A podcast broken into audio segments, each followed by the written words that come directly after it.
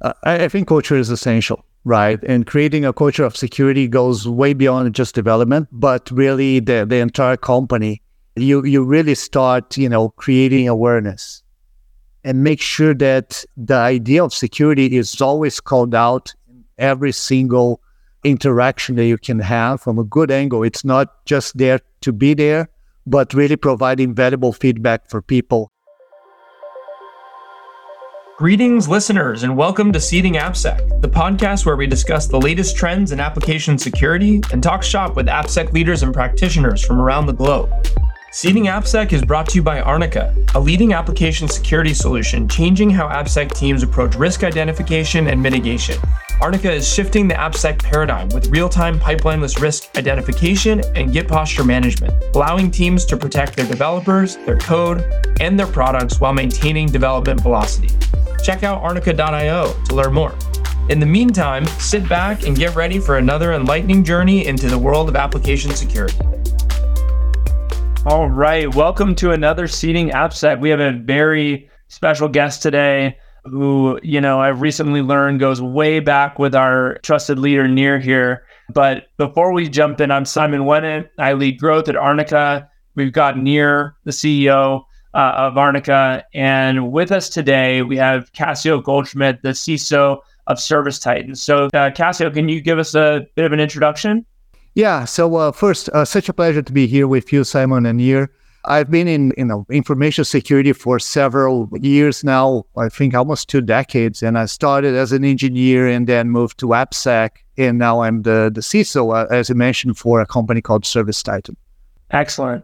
Well, I'd love to start, Cassio, you mentioned you started as an engineer, you're the CISO at Service Titan.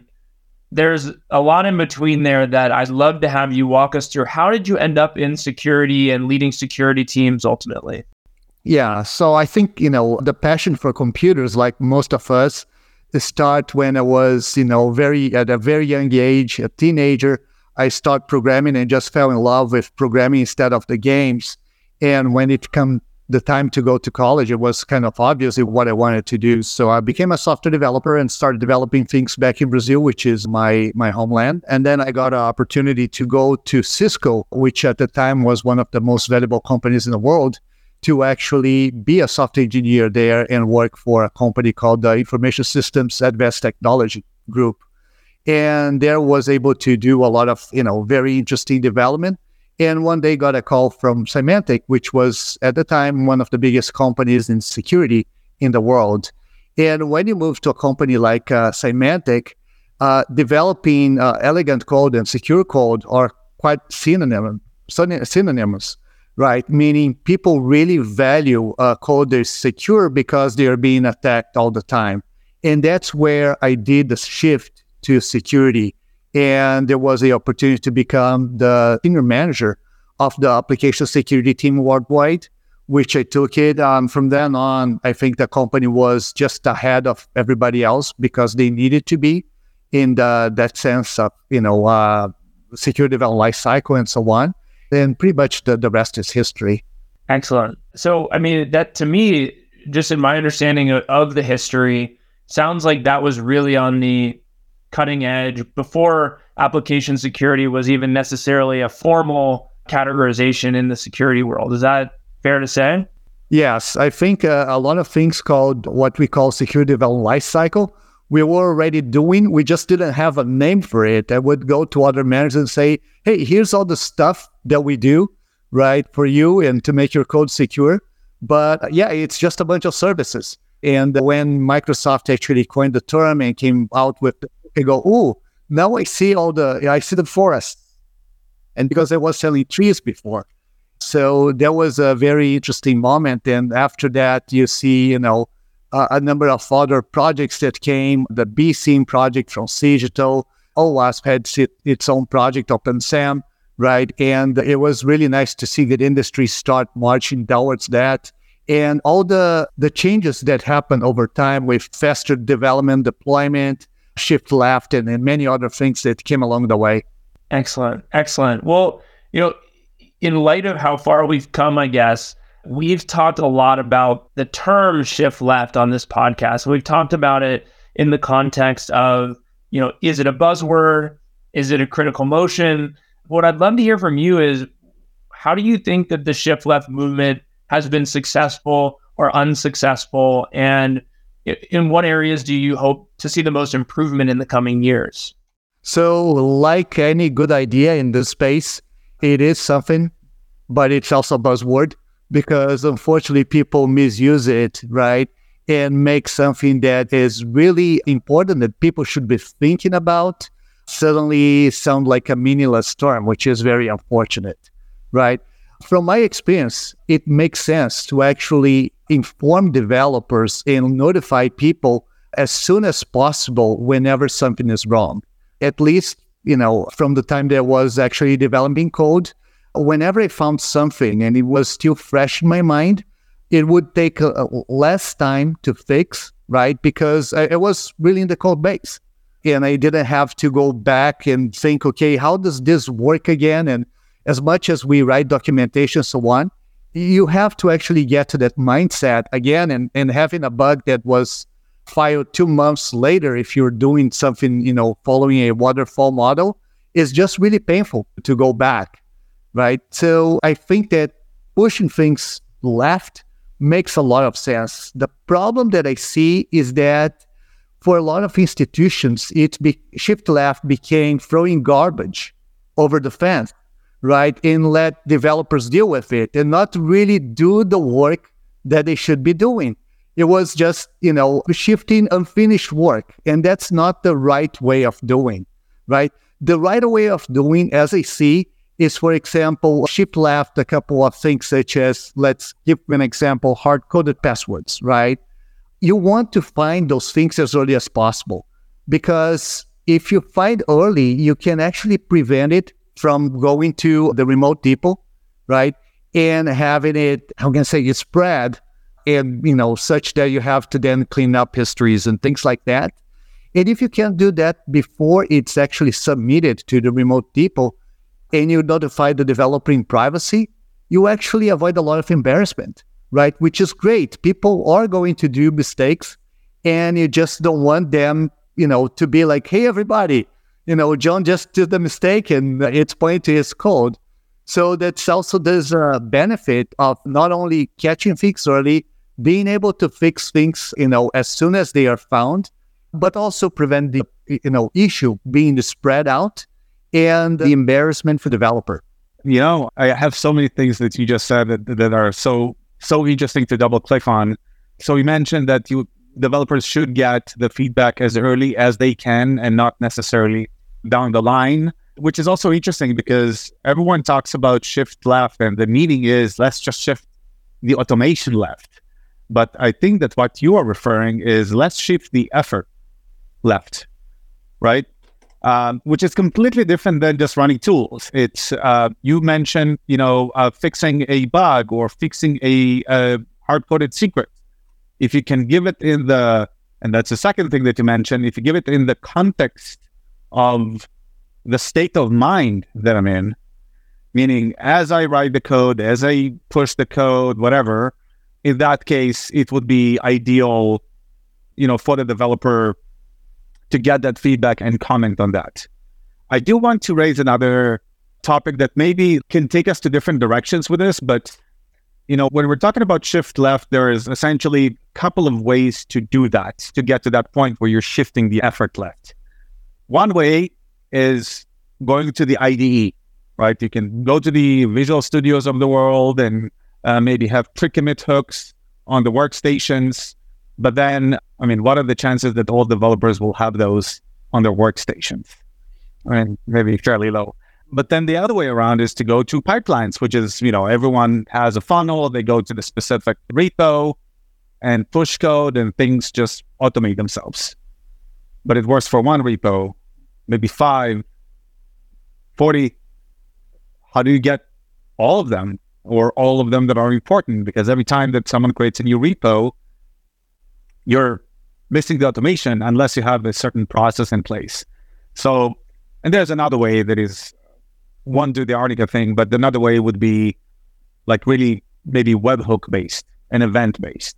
So wanted to hear your thoughts about what do you think about the pros and cons, maybe things I didn't think of, and how you shift the effort left. Yeah, the webhook base sounds like a really good idea, right? Anything that you can do that is in the unavoidable path for the developer, and it's before things are actually committed, I think it's a good way of doing things. The IDE has also some advantages sometimes, depending on what you do. So, you know, it really depends on what kind of vulnerabilities you're talking about. But as you mentioned, you know, the IDE or efforts such as deploying things for every single repo out there can be very costly. And quite frankly, if you are in a large organization, you cannot guarantee things, which is also something that is really hard to do, right? Or one of the things that I always worry when making claims as a CISO is to say I have 100% coverage, because it's so hard to actually get it unless you really have some specific points where you can hook things up, right? That you can say, okay, there's no way that people can pass this place without that. And that is very powerful for everybody, because it personally, it makes me sleep better. Yeah, that's true. And I think you mentioned one more thing that I wanted to touch on, because I know that you and I both experienced those issues. There's a lot of, you know, garbage in, garbage out that comes with tools. And some approaches can be, you know, let's give the OPSEC team to, you know, to look at the issues and decide how to manage the backlog. Other approaches can be, you know, let's empower the developers to make the decision. And there's something in the middle, maybe empower the developers to dismiss issues, or maybe suggest a dismissal if there is a false positive, and then the AppSec would maybe approve that. So what are your thoughts about what is a good balance when you work with engineering teams, when, you know, those things pop up, and let's say you got to the place that you notify the developers and their state of mind, what would be the ideal approach? Yeah, so empowering people is always a good idea. And funny you mentioned, because I'm right now taking a leadership course at Wharton, and that's one of the main points they make. It's, you know, how you empower people in order to actually make, you know, a effort legitimate. But in any case, if you want to do that, you need to have trained developers, people who really understand what they are doing, in order to do, you know, provide a solution.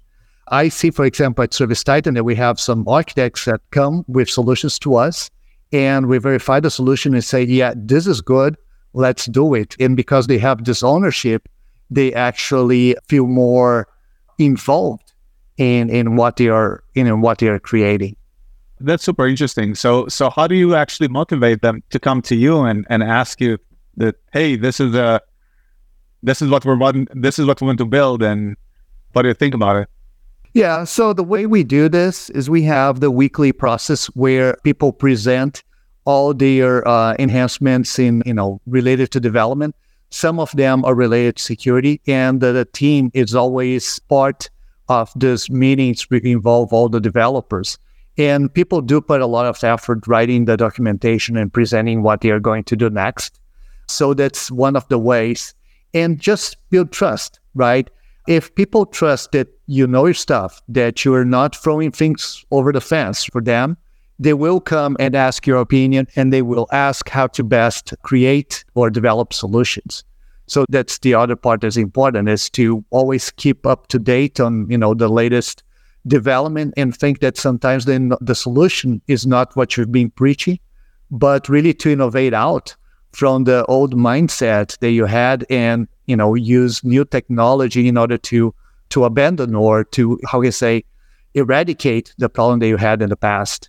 And, you know, the way I'm thinking about it is, you know, you led OPSEC teams, I had OPSEC teams, and one of the things that I've kind of been thinking about is, how do I make sure that the, let's say, the high caliber that I have on the team, and I know that you do have high caliber on your team, how do they maximize their time in a way that for maybe, you know, the minor things would be approachable or resolved by the engineering teams, but the really difficult decisions where it requires a bit more of those high caliber expertise, then you'll need to engage the OPSEC team. So I wonder What do you see in terms of the benefits of how a team should be structured when you actually have, you know, garbage in, garbage out, whether you should have different skill sets in the team, or if you want to go fast, you need to take a different approach, or safe and trusted? Yeah, so for the garbage in, garbage out, I think a lot of the automation that you need needs to be trustworthy, right? I've seen, for example, static code analysis that will provide you everything under the sun. And, you know, there's a lot of false positives. And if you have tools that are actually not providing you the right information, you lose trust in those tools. So that's one of the things that you want to avoid as much as possible.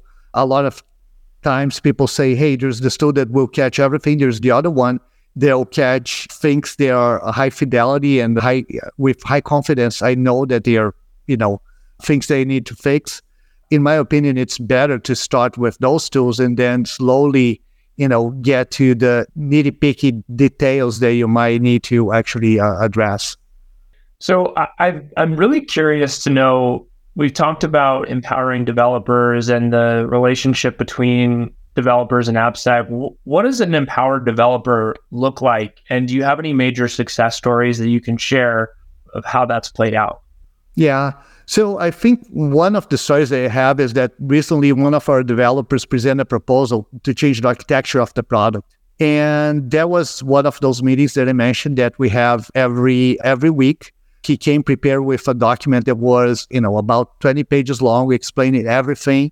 And it was very interesting to see that it really reduced the potential for information leakage in case there was a data breach. It simplified overall architecture for everybody, and at the same time gave more independence to the developers. And, you know, the code was separate in discrete sets of product functionality too, which would give us the opportunity to do things such as micro access to some parts of the code.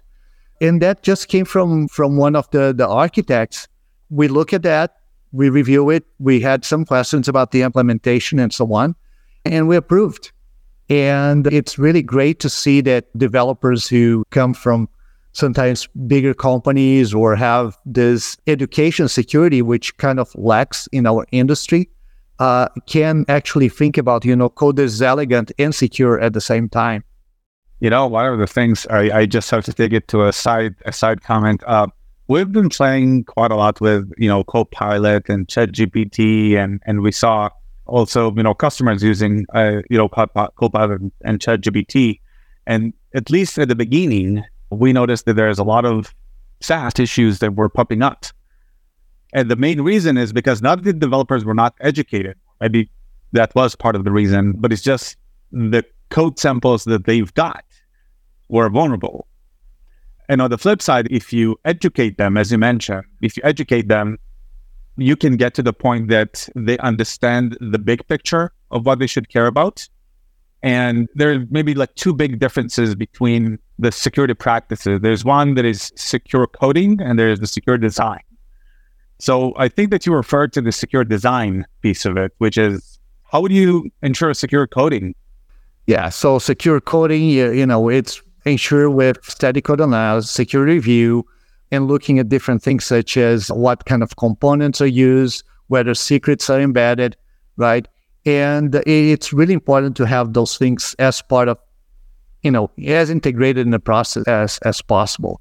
So those are, you know, some of the things that we do. Making sure that those things also happen is very important, right? So for example, just because you have in your process a milestone, which is code review, people could just rubber stamp that, right? And go and say, hey, 2 minutes, I code review this source code that is like 10,000 lines of code. Maybe not. So if something like that happens, it's nice to have some sort of alarm saying, I don't think this is being actually done with this activity is not being taken with the seriousness that it deserves. And those are, you know, important things to have in your process as well. Just looking at the human factor and that things can actually be rubber stamped. Interesting point on top of that. So we did quite a lot of research around open source repositories and the contributions for those repositories, including the pull requests. And, you know, we measured multiple metrics, such as how the mean time to respond, you know, impacts the productivity of the teams and such. And one of the things that we noticed is that a high percentage, and we're saying high percentage is about 30-ish percent of certain big repos such as Kubernetes, and we averaged all of that. We noticed that percentage actually includes the comment LGTM. It is approved, it is reviewed, but it's just, hey, it looks good to me, and you never know whether it was a real review or not, which puts me maybe in a different topic. I mean, there is obviously the security of the product, the piece that you deliver as the company product, right? So that's one thing. But there's another area that you just highlighted that seems to be also important, which is how do you ensure that your Git posture is the one that you expect it to be, such as, you know, you have the pull request reviews, maybe enforced. So I wonder if you'd be willing to share what type of things you think should be, you know, considered by every company when they look at the Git posture. Yeah. So, you know, that being one. Another one that is important these days, especially for, you know, bigger companies, is the person who is actually, you know, checking the code is actually the person, right? Was the account compromised? And one of the things that I've seen, you know, that I thought was pretty innovative with Arnica was the fact that you look at the styles of the comment that the person put when they are actually checking in code to see, hey, this doesn't seem to be the same person, or, you know, there's something here that looks funny, and try to alert if something like that happens, right? So ensuring that, you know, those things are happening can be quite valuable for a number of, you know, companies, especially the big ones where they can be a target, such as the SolarWinds and many others out there, right? Because there's no way to really prove that the code that was written by a developer is the same that is going to, you know, to your production. That's thanks for highlighting this, of course. But I completely agree on the, you know, on the different areas that you should look at. Of course, there is the security of the developer, but there's also the security of the branching strategy. I'll just put it this way. So pull requests, reviews, enforcements, maybe even, you know, specific status checks if you use any of the major SCMs, right? There's one thing I did notice that is actually happening out of band, or should hopefully happen out of band. I noticed that initially when I had a lot of conversations about hard-coded secrets, I asked many companies, how do you do that? And the recurring answer was, oh, we put it in the pull request. And everything I had in my mind is, it's too late. It's already in the repo, and maybe the pull request was opened months after someone was working on that feature branch. So I just had to throw that comment because we just shifted to that topic. I'm not going to derail it anymore, but there is a shift between even what you do and where you want to do those things. Yes, no, absolutely. And that, you know, although a lot of people right now are challenging the fact that it costs more to fix things later, I think intuitively that principle holds, right? And just the fact that you contaminated your repo is actually a big proof, because then you have to remove that secret from all the history, right? And that's something that a lot of companies unfortunately still miss. And, you know, there are plenty of tools out there they will find secrets given the history that is in that, you know, repo. So that's a really good point.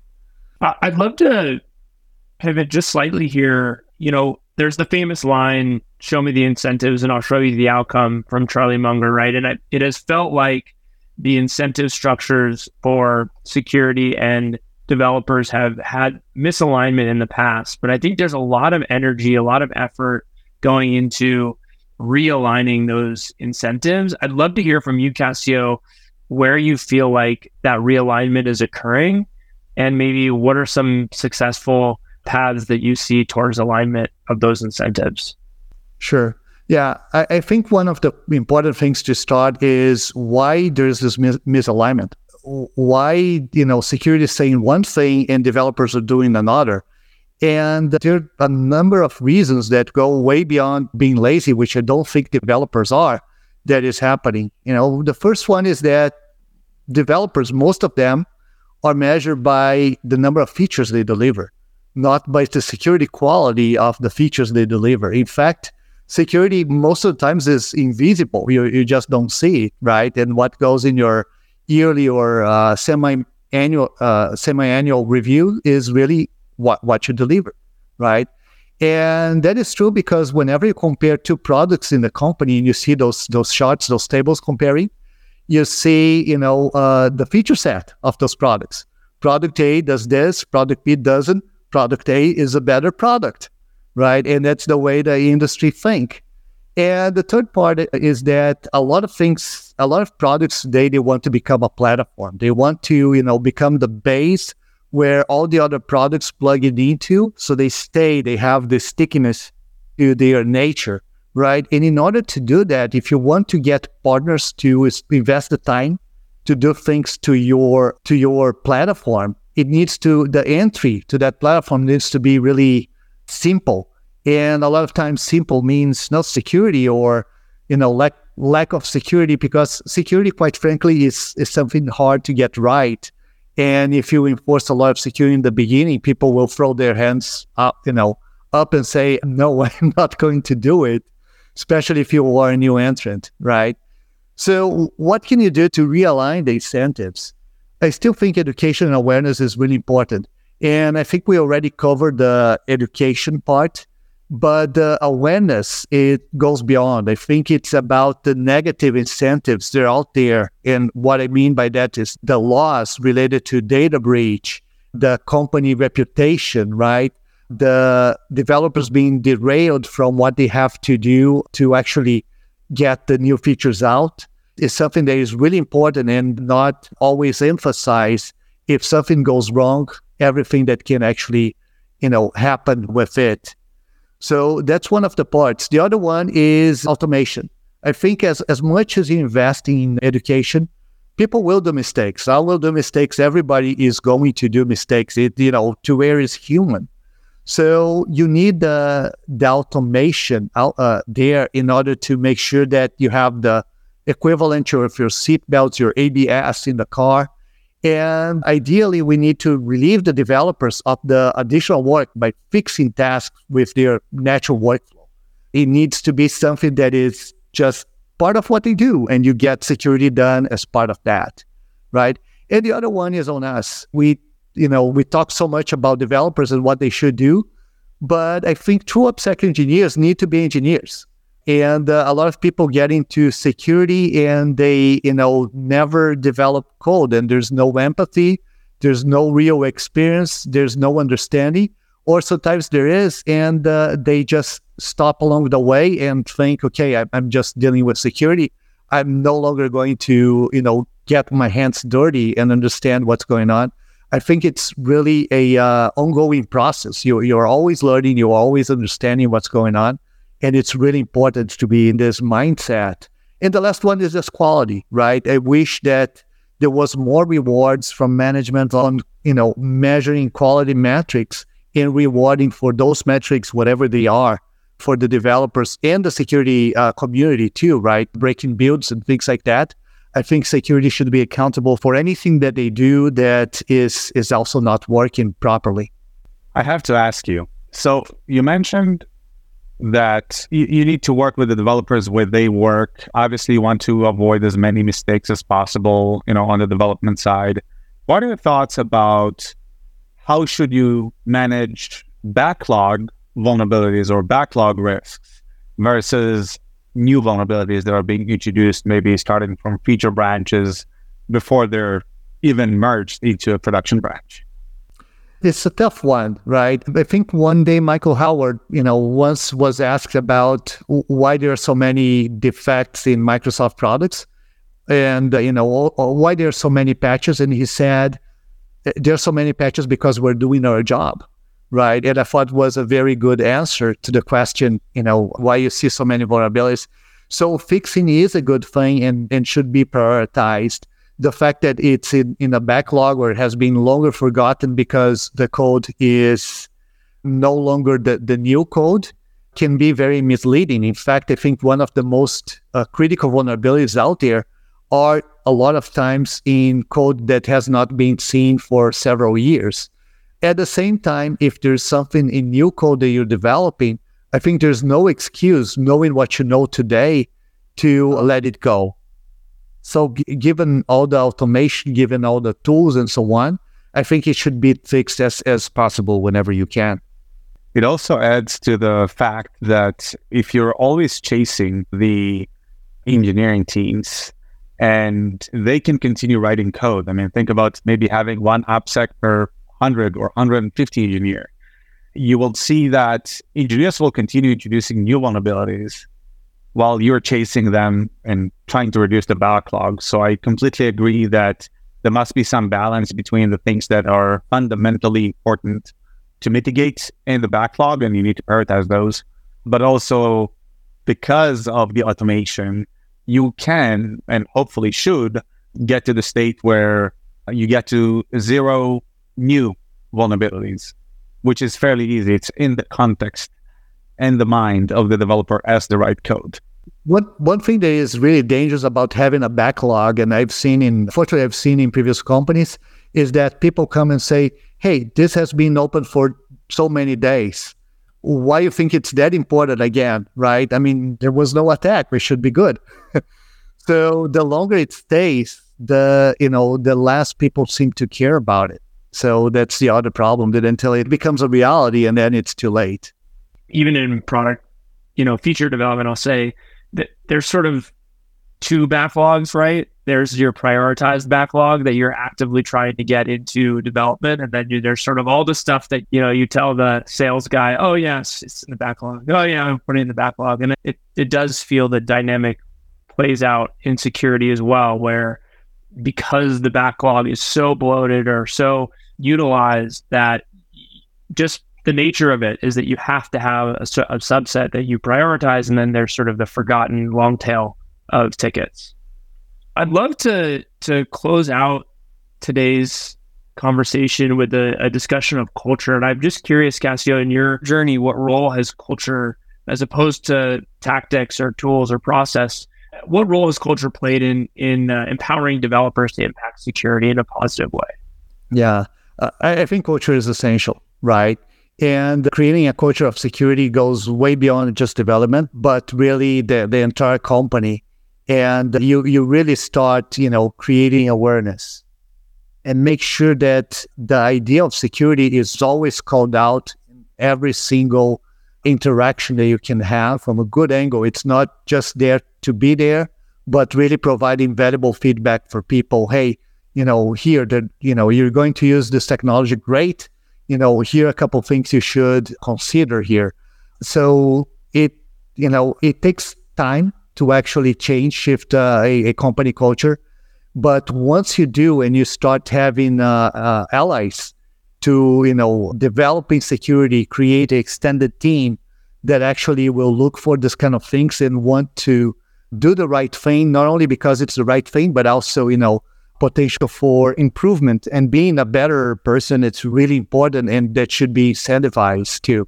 I think there's an additional angle, not only, to the developers, there's an additional angle that is great for security that, and again, I think you saw that in the past, Cassio, as well. The people that are upcoming to be, great security engineers or great security architects typically grow from those areas where you built something and maybe people are getting excited about that. You fish those people with an F, not with a PH. And then you build a good relationship. You build the people that have an impact in the company, that are excited about what you do.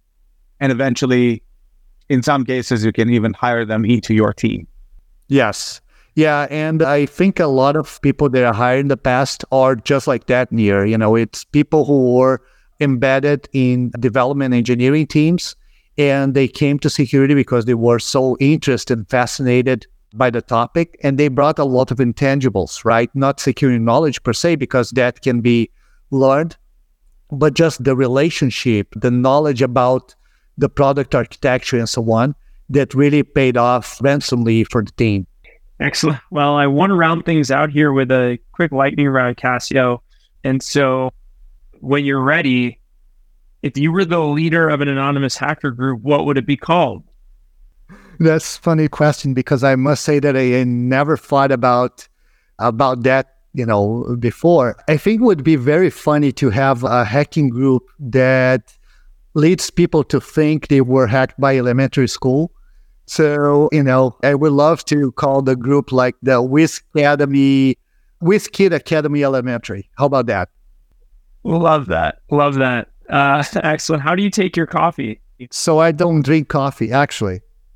I have a terrible habit of drinking Red Bull in the morning. All right. In a can that's not actually coffee. That'll do. And what advice would you give a young aspiring security professional? It's always important to stay curious and be responsible, right? And that's the greatest advice I can provide. Excellent. And then we've added a new lightning round question this week. You get one free plug. It can be a book, a movie, a product, a peanut butter brand, anything you want. What's your plug? Yeah. So to be quite frank, I'm a minimalist, not materialistic person. When I think about products, there are not a lot of things like book, movies, products, things that I like, but one thing I would tell everybody is to try doing scaling in a single shell. It's something that I've done in the past, and I love just because of the peacefulness of being the beautiful lake and the exercise you get. It's a really great way to start your morning. So if you ever have this opportunity, do wake up early and try to do that one day. Love that. Love that. Well, thank you, Cassio, so much for joining us today. This was a phenomenal discussion. And I so look forward to speaking with you again soon. But another excellent episode of Seeding AppSec, and looking forward to the next one. That wraps up this edition of Seeding AppSec. Find and follow the podcast for more application security insights by subscribing on Spotify, Amazon, or Apple Podcasts. To learn more about how Arnica's pipeline-less security solution can improve your security posture, visit arnica.io or follow arnica.io on LinkedIn or Twitter. Until next time, keep secure and keep seeding AppSec.